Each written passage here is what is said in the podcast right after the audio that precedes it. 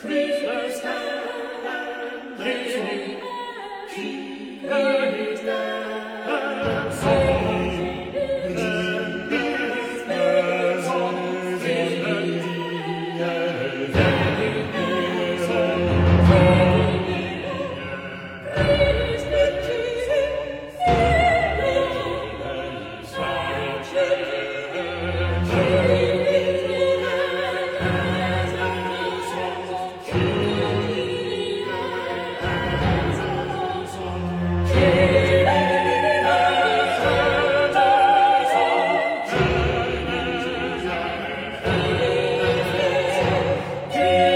平平有奇，我是思佳，我是米娅。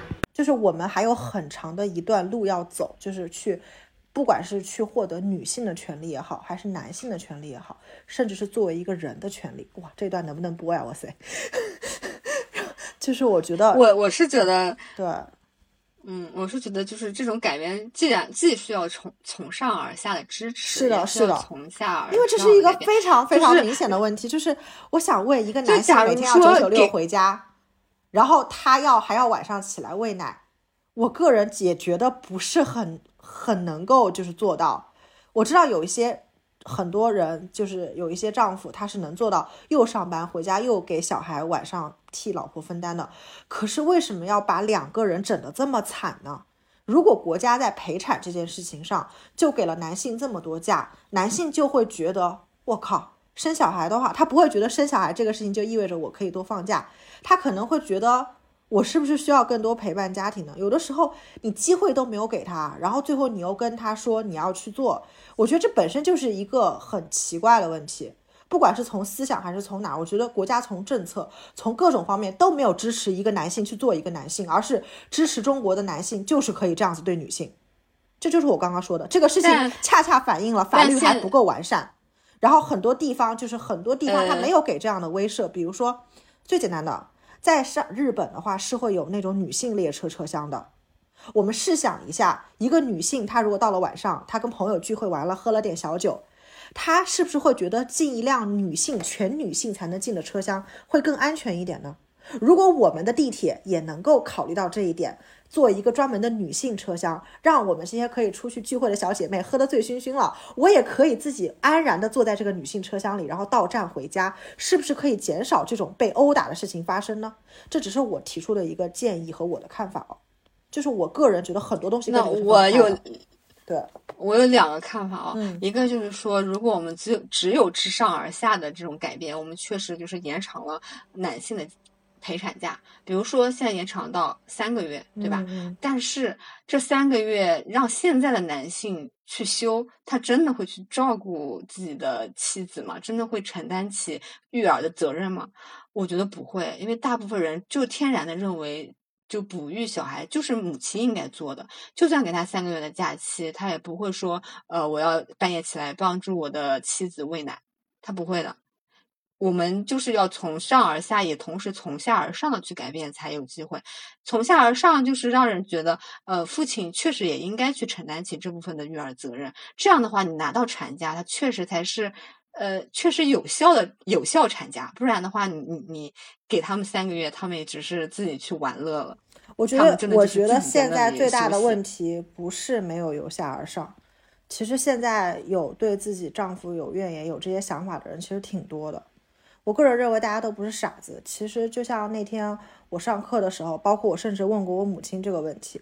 我说，如果当年我父亲可以陪产，你会希望我父亲陪产，还是希望比如说我奶奶陪产，或者还是说希望我外婆陪产？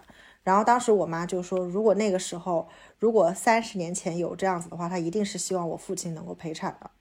其实我觉得，但是女性的希望是一方面，男性的认知是另外一方面。可是，男性我知道，我知道可以这样我知道，但是问题是，当所有女性的希望能够得到从上而下的法律、国家政策方面的支持的时候，男性就会开始被迫改变。为什么呢？因为如果他不改变，他就没有办法娶妻生子。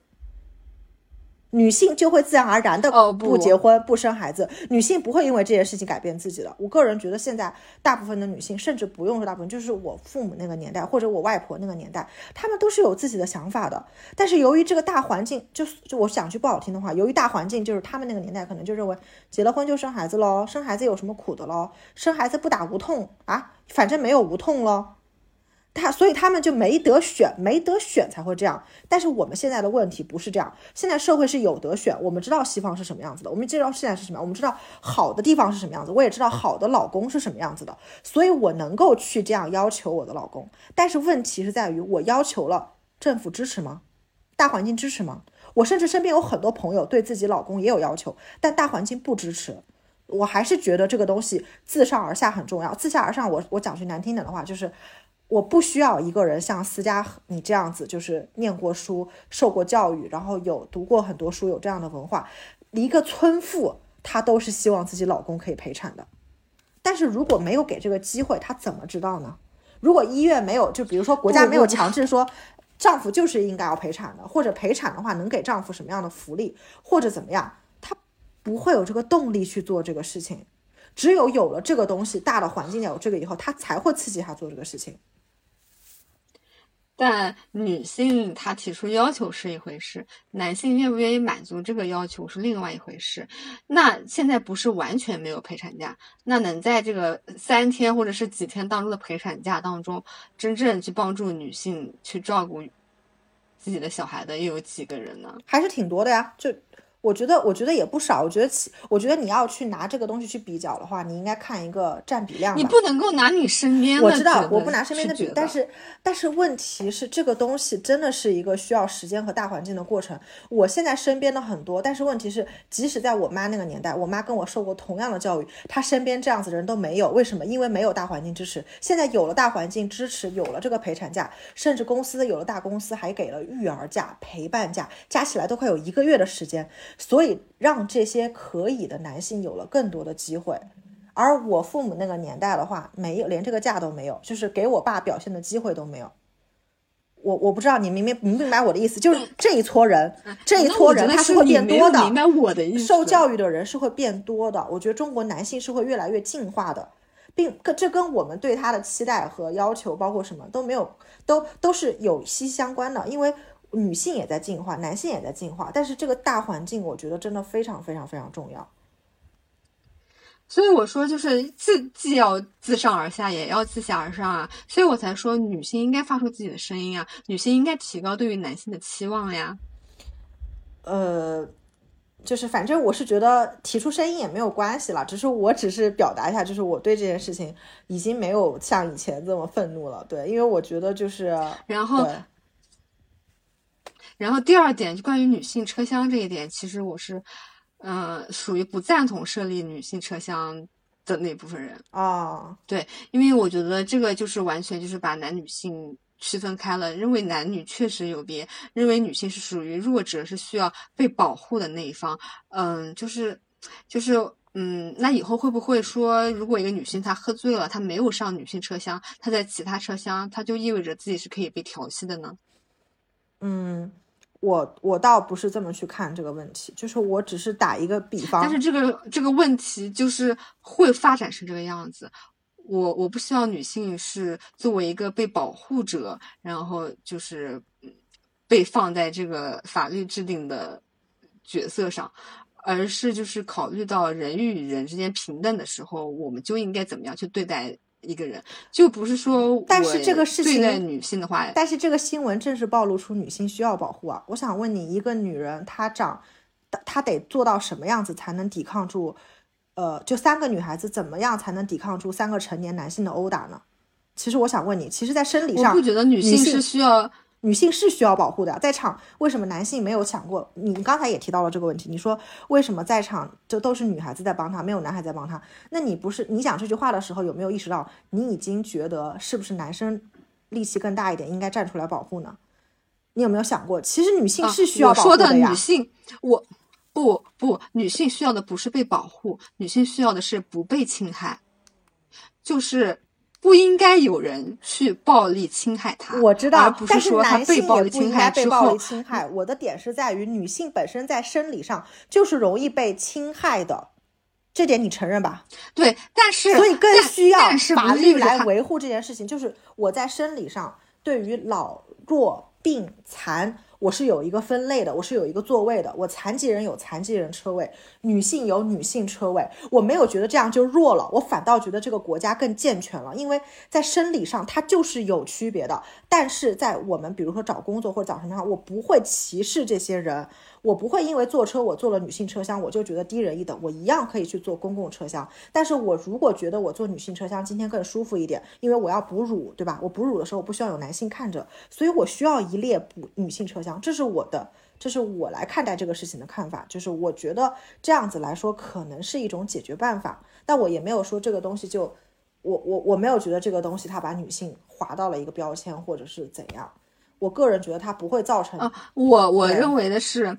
因为因为因为女性车厢和和你说的哺乳车厢那不是一回事，因为我觉得，比如说他设立那个专座，他也是老弱病残病嘛，对，他不是说老弱病残妇啊，对吧？他对于女性不是特别照顾，他照顾的是呃怀孕当中的女性，对对对，就是对于呃。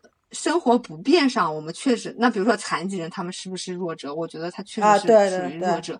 那女性在怀怀孕的时候，她确实也是弱者。但是就是就是正常的，就是呃非孕期的，然后四肢健全的这样的一个女性，我不认为她应该被纳入就是被保护者的这个姿态。我认为不管是男性和女性，她在这个社会上都不应该受到暴力侵害。对吧？只不过，嗯，在这个视频当中，我们发现就男女生的选嗯力量悬殊特别大嘛，所以我就觉得说不能够因为就是这个力量悬殊造成女性是容易被侵害的这一方，她就应该被保护，她就。对吧？他就他应该受到的是不被侵害，就是大家需要去制定法律说啊，这个但是但是法律已经保护了就是人啊。我认为视频中被侵害的也有可能是小学生、初中生。我并没有把这个性别看得这么的重，就在这件事情上，嗯啊。但是这个事情上引起极大的愤怒，也是因为就是女性在受到侵害的时候，特别是受到男性侵害的时候，我们确实是没有办法去反抗的，对。但是我认为这个要解决的是人，所有人都不应该受到侵害，那肯定就是说，是，那肯定就是说，老人啊、小孩、妇女这种相对于力量上来说比较弱势人，他更容易受到侵害，嗯，是吧？但是不能说就是他就是弱者，他就是被保护的那一方。就是在法律制定的时候，他不会，他不会说啊，我就特别针对你们这群人，我给你们特意搞一个法律出来。嗯，在法律制定的时候，那故意伤害罪，他针对的是所有人嘛，对吧？所有人都不能去故意伤害。所以这也是我觉得这个事件，我觉得我没有我很平衡原因，因为我没有特别去关注说这个事件中受害的是女性，虽然看着非常愤怒，就是看着肯定还是会有情绪嘛。就比如说，呃。我就可能肯定是会想到说，如果自己出去跟三两好友聚会，然后就这么莫名其妙的被搭讪，首先这本身就很。让人觉得不舒适，然后结果还因为我被搭讪不成还要被打，那那肯定是会不舒服的。就好像女性看到强奸案的时候会感觉更加不适，这个我觉得是一种很正常的东西。只是我现在在看到这个新闻的时候，我坦白讲，我更多思考的是，我可能已经跳脱出他这个事情是针对女性，我觉得是唐山那个地方可能故意伤人、故意打人这个事情都没有说特别特别的重视。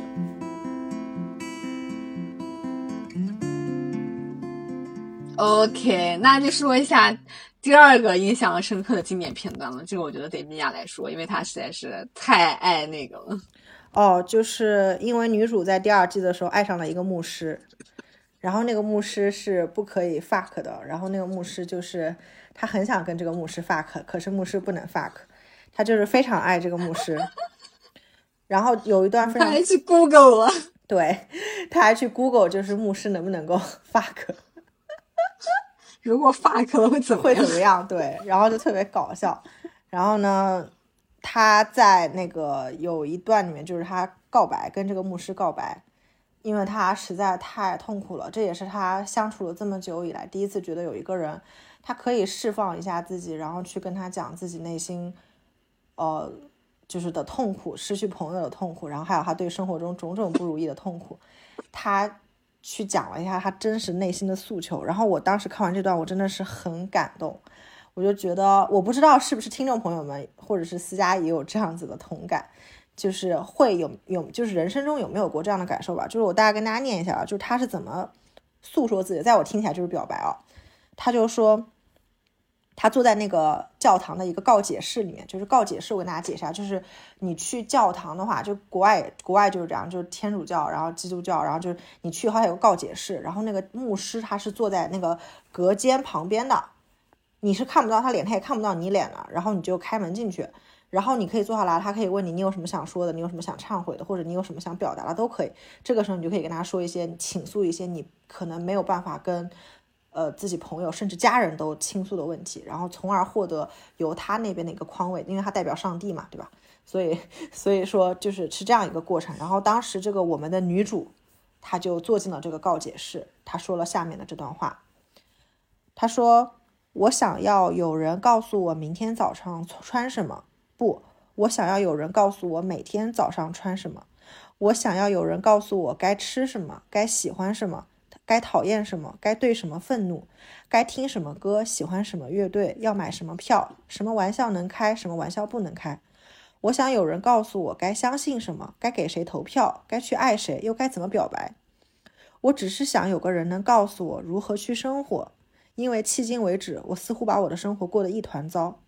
我知道，也正如此，人们才希望有你这样的人存在，因为你会告诉他们要怎么生活，你会告诉他们要做什么，告诉他们终点有什么在等待他们。即使我不相信你的屁话，即使我知道从科学角度来说，无论我做什么，人生的结局都还是一样，我还是很害怕。为什么我还是害怕？我我当时看到这段话的时候，就是他是非常崩溃的，从一开头到后面，就是整个人是哭出来，就感觉他释放了在第一季所有他的这些不如意的压力，然后我仿佛也感受到了他的这种这种无力，就是非常非常感动。就我不知道思佳在人生中这么就是这么短暂的几十年，有没有过这样的 moment。我，哎，但是我肯定是没有碰到过这么帅、这么性感的牧师。但是你有没有？我没有办法说出上面这段话。哦哦哦，嗯，对。但是你有过这种 moment 吗？就是希望有一个人能告诉自己该吃什么，希望有一个人就觉得自己一个人真的有点累了。希望有一个人告诉自己该怎么去生活，哪怕那个人就是跟自己的观点不一样，也希望有这么一个人。其实我觉得他要的也不是一个男，一定是个男人，对吧？我觉得他其实要一个这样的朋友，他也是会开心的。所以我就很好奇，你会不会人生中有这样的 moment，就孤独到了一定程度，然后就觉得突然希望有这样一个人出现在你生命中。我我当然会有，就是。我觉得他这个说的话呢，可能他希望的是一个朋友，对，是一个家人，或者是 everyone，反正只要有那么一个人就行了。就我觉得，就像我的时候，嗯，比较比较会有这种情绪存在，是我毕业找工作那会儿，啊，那真的就是。就是你又呃同时投很多简历嘛，然后很多简历可能你都没有办法走到面试，走到面试的时候呢，你就觉得自己就跟一个大大白菜似的，然后就被人家 挑挑拣拣。大白菜，对。对啊，然后，然后呢？作为一个应届生，你根本就不知道社会里面就是招聘的时候大家看重什么，要怎么样才能够被选中。然后你就是想说，我到底应该怎么选？就是因为应届生，你找工作的话，其实你有挺多选择的。你既可以选择互联网，也可以选择去外企，也可以选择说去国企。因为你一个应届生，其实你就是一张白纸，你啥都不会。然后你你。但是你当下的选择，基本上就是你未来几十年的人生就定了，你的职业基本上就在你这个选择上定了。之后你要改行，当然也可以，但是就是非常困难，然后付出的成本也会很大。所以在那个时刻，你特别希望有个人能够，就就就就哪怕是五十年之后穿越回来的自己也可以告诉我。麻烦告诉我，我现在应该选一个什么样的行业，什么样的职业才是最好的？嗯，那你有没有这种时刻？我觉得我这种时刻，你说的这种时刻，就是我在美国刚毕业的时候找工作的时候也 exactly 经历过。但是让我跟女主共情的是，就是我这个时刻可能我更多想要的是一个，嗯，一个朋友吧，就不管是一个男性朋友还是一个女性朋友，就是可能不是在我找工作的那个阶段我会跟他一样，可能是在我真的非常孤独的时候会有那个 moment，甚至我现在偶尔也会有这种 moment，就是我觉得可能在杭州或者是在这个地方，我觉得我我会有这种感受。就是即使我现在就是已经拥有了一个还不错的家庭吧，然后我觉得身边人也很照顾，但是我依然会有这么的，因为我觉得可能在朋友方面，可能我可能会需要。但是当然，这个女主比我惨很多，就在她那个梦里，她真的是什么啥都没有。然后最经典的就还是比较喜欢她说完这段话之后的男主的回答，就是男主从那个告解室里走出来，飒沓流星的披着牧师的衣服。哎，他当时是穿着牧师的衣服还是没有穿？我有点忘记了。然后他就跟那个女主说了整部第二季最经典的台词：“Neil，他的台，Neil 就是让他跪下。”然后，然后女主就非常崩溃，但是又突然非常喜欢这种来自于上帝的感召，然后就跪下了。当时那一刻，哇，那个 BGM 和那个整体的那个氛围烘托整个这部剧到了高潮，所以强烈推荐大家可以去看看这个。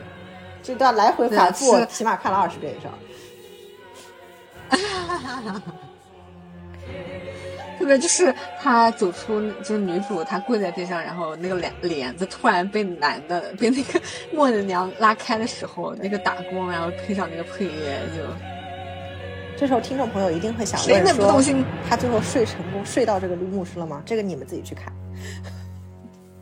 对，我觉得这个也是特别。特别好玩的那些点，对。然后我觉得除了这个以外哦，就还有另外一个，就是就是牧师在他爸爸妈妈也不能说他妈妈，在他爸爸和他教母的婚礼上，对，他在他教母的婚礼上说的那段话，那话我觉得其实给了我很大的感触，因为。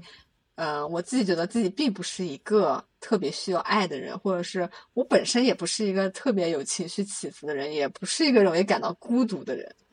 但是那段话着实还是让我就是心里一颤，让我 这个让你对爱情有了渴望，是吗？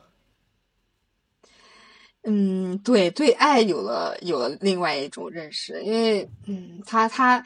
他先上来就是那种欲扬先抑嘛，他就是说爱其实是很糟糕的，就是很让人害怕的，然后他会让你呃从你原来的生活里面完全剥离出来，打乱你的生活，让你怀疑自己，然后总是去在意自己的就是外形啊、发型啊，反正就搞得自己就是魂不守舍的。然后最后他就说，但是但是就是只有勇敢的人才能够去爱，就是。爱情并不是为弱者准备的，不是为软弱的人准备的。这个我突然就是有一种自己隐藏了很久的事情被人揭开的感觉。就是我可能不是不需要，我是因为害怕它带来的痛苦而选择。那我干脆就不要，我不要这份痛苦，我也不不要这份快乐。然后我就觉得，好吧，我就是那个懦弱的人。哇，你你这个角度其实我觉得还蛮。那个的，因为我觉得他当时讲的时候，我真的觉得挺感动的，就是有一种好像我一直以来这么疯狂的去谈恋爱，然后 到结婚到生子，我就感觉哇，被他说的好像我我认为做这些事情好像都非常的普通，但是被他说的好像很有勇气一样，嗯，但是我觉得，其实在我看来就是很有勇气，但是其实我觉得这个勇气是双向的，就有的时候，其实我觉得。呃，有些感情当中，你不得不承认，就是你也不是那么有勇气去期待或者去经营，但是对方可能他很有勇气，所以还是能走在一起。所以我觉得思佳，你也没有必要去觉得自己很，呃，就是好像没有勇气又怎么样呀？就是也许就是会有一个男生他很有勇气，然后他就跟你在一起了，然后他就跟你结婚或者生孩子了。我觉得这种可能性还是蛮大的。天呐，那我觉得我比较需要勇气。我觉得在爱情当中，就是这是最美妙的一个地方，它不需要双方都有勇气。当然，如果双方都有勇气，呃，这个很好，这个非常好。但是有一方特别有的话，也挺不错的。嗯真的吗？嗯，因为你看这部剧，其实到最后，这个我们要给大家留个悬念，你们可以猜一下牧师跟那个谁有没有在一起，你们自己去看好了。然后，然后，但是最后女主得到了治愈，嗯，那确实对，因为我觉得他最后就是虽然说他，嗯，最后这个结局不要剧透，好坏参半吧。然后，然后，然后。嗯，但是最后我觉得他其实有自己找到自己的方向，因为其实挺神奇的。第二季他的那个咖啡馆生意就好了起来。对这个，我觉得其实可能也有一点编剧安排的效果，但是我觉得这个很正常。可能第二，我一直认为第一部和第二部都非常经典的是，它其实是完全以这个女主的视角再去拍的，就是她永远都会跳出来跟观众说。哎这个东西我跟你说，它不是这样子的，或者是哎，这个人是个傻逼。真的，对我特别喜欢，就是他的小表情。对，然后呢，就是，然后这个小表情就是非常非常的，是剧里面的高光时刻，就是你能够看到这个女主有点小猥琐，就是小自恋和小不要脸的那种时候，就还蛮蛮可爱的。所以我就觉得说这部剧真的非常非常非常的值得大家去 N 刷一下，对，对，因为我今天其实我应该是就看了一遍之后，我就再也没看过了。在我印象中，它就是一个很好看的剧，但是今天我再打开的时候，我就发现怎么还这么好看啊？嗯，是的，对呀，因为我今天上午今天上午的时候，我就打算就是回顾一下大概的情节嘛，但是我就几乎就是重新看一遍。就是我觉得说哇，这个太好看了！它里面的写的那些台词，我就觉得为什么能够写出它里面的演员选角都很棒哎，就是所有的配角都演技在线，没有任何人拉胯。就不管是他那个猥琐的姐夫。还有他那个奇怪、奇奇怪怪的那个他姐的继，就继父，就是他那个姐夫带过来的继子，就是那个都到十五岁了还要跟自己的继母在一个浴缸里洗澡的人，就很奇怪。还有那个就是很多旁边出来的那种配角人物，真的是，嗯，我觉得这些人都是非常有演技的，所以这也成就了这部剧。而且这部剧就是我感觉有有一些就是小。配角出场，然后就觉得特别真实。就是第一季里面那个女主开咖啡馆嘛，然后就有一个黑人来，然后啥也不点，就坐在那里，然后拿出了自己的电脑，拿出了自己的手机，拿出了自己的 Kindle，然后就在那里充电，对，开始充电。然后那个插座上插不够，他还自己带了插座，我就。我在拍手，真是太他这个吐槽真的是太灵魂了。就是很多开咖啡店为什么倒闭，你知道吗？就是因为有很多这样子的人跑到里面去，要么蹭网，要么蹭电，对不对？我真的是要笑到头掉。它里面真的吐槽了很多，我们都觉得，哎，这些事情我们也看到过，但是我们不会把这个事情真的去拍出来，然后去真的去吐槽这件事情，把它放大来看，对。